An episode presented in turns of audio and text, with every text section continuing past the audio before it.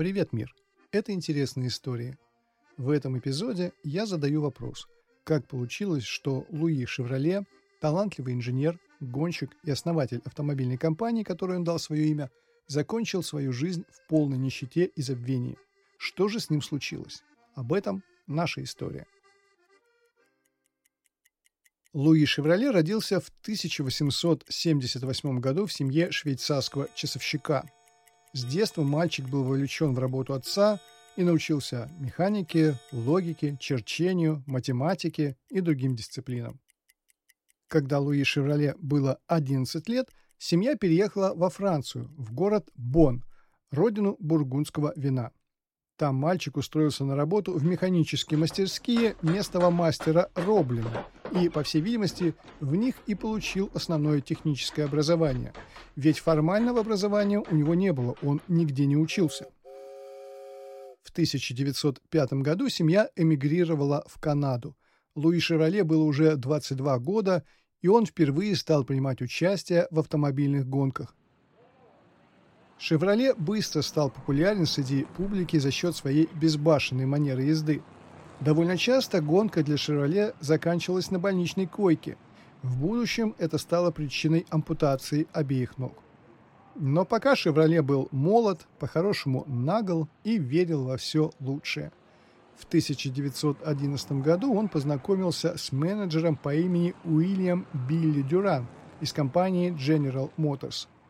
Дюран уговорил знаменитого гонщика создать специальный гоночный мотор для General Motors. «Шевроле» за неделю создал эскиз шестицилиндрового двигателя с верхним расположением клапанов.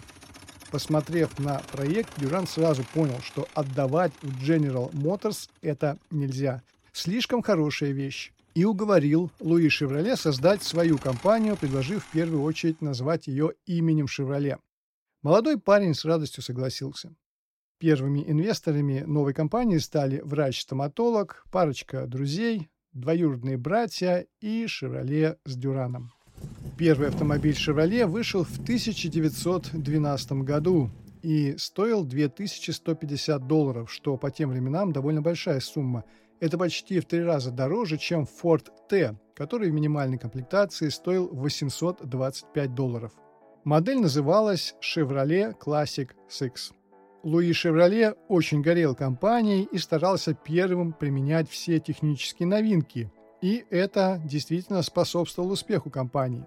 В 1915 году Шевроле настоял на том, чтобы устанавливать в автомобиле электрический стартер и электрическое освещение. Это привело к ссоре со вторым компаньоном Уильямом Дюраном, который считал, что это излишне, это удорожает автомобиль и делает его неконкурентоспособным. Дюран хотел делать автомобили дешевле, чем Ford, а Chevrolet хотел делать люксовые автомобили. Это стало причиной ссоры между Chevrolet и Дюраном, который постоянно указывал партнеру, что тот не умеет тратить деньги. Однажды Chevrolet не выдержал и вспылил, и перестал приходить на работу. Бизнесу это не помешало. Продажи росли, и в 1917 году число проданных автомобилей превысило 170 тысяч штук. Это большая цифра для тех времен. Казалось, все идет хорошо. Но Уильям Дюран не забыл ссору. Он придумал способ, как отобрать компанию «Шевроле». Путем создания различных компаний и махинаций с акциями – он создал сеть подставных компаний, которые объединил «Шевроле», потом ликвидировал подставные компании и забрал себе 100% акций «Шевроле». Больше Луи Шевроле не имел никакого отношения к компании, которой он дал свое имя. Луи Шевроле вернулся в гонки и выступал в соревнованиях IndyCar 500. Так продолжалось почти 8 лет до 1927 года, когда Луи Шевроле решил заняться авиационным бизнесом и вложил все накопления в строительство завода по производству авиационных двигателей. Однако в 1929 году грянула Великая депрессия, и Луи Шевроле потерял все деньги, стал банкротом, и банки забрали все его имущество. Это сломало «Шевроле», он бросил гонки и переехал с женой в Детройт и на коленях просил взять его на работу простым механиком в свою бывшую компанию. Почти 11 лет «Шевроле» проработал механиком, пока в 1941 году не дал знать о себе тромбофлебит – профессиональное заболевание гонщиков. «Шевроле» пришлось ампутировать ногу, и он больше не мог работать. Затем ему ампутировали вторую ногу, и Луи Шевроле быстро сгорел. Умер в полной нищете, никому не нужный, всеми забытый. Вот такая печальная история на этот раз. По традиции, прежде чем вы перейдете к следующему выпуску, пару слов о новинке этого лета – смартфоне Tecno Pova 5.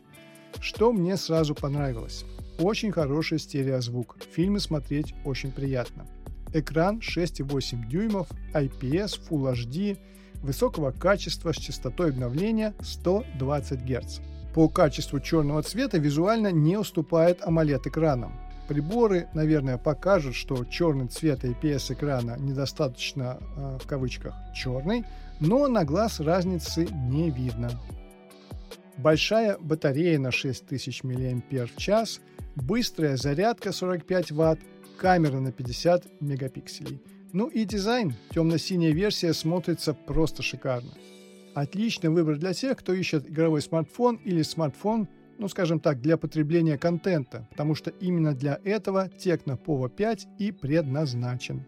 Это не камерафон, селфи здесь вообще 8 мегапикселей, нет оптического стабилизатора у основной камеры, то есть использовать Tecno Pova 5 как блогерский инструмент для ведения видеоблога проблематично – но, повторюсь, как игровой смартфон, Tecno Pova 5 – отличный выбор для любителей мобильных игр.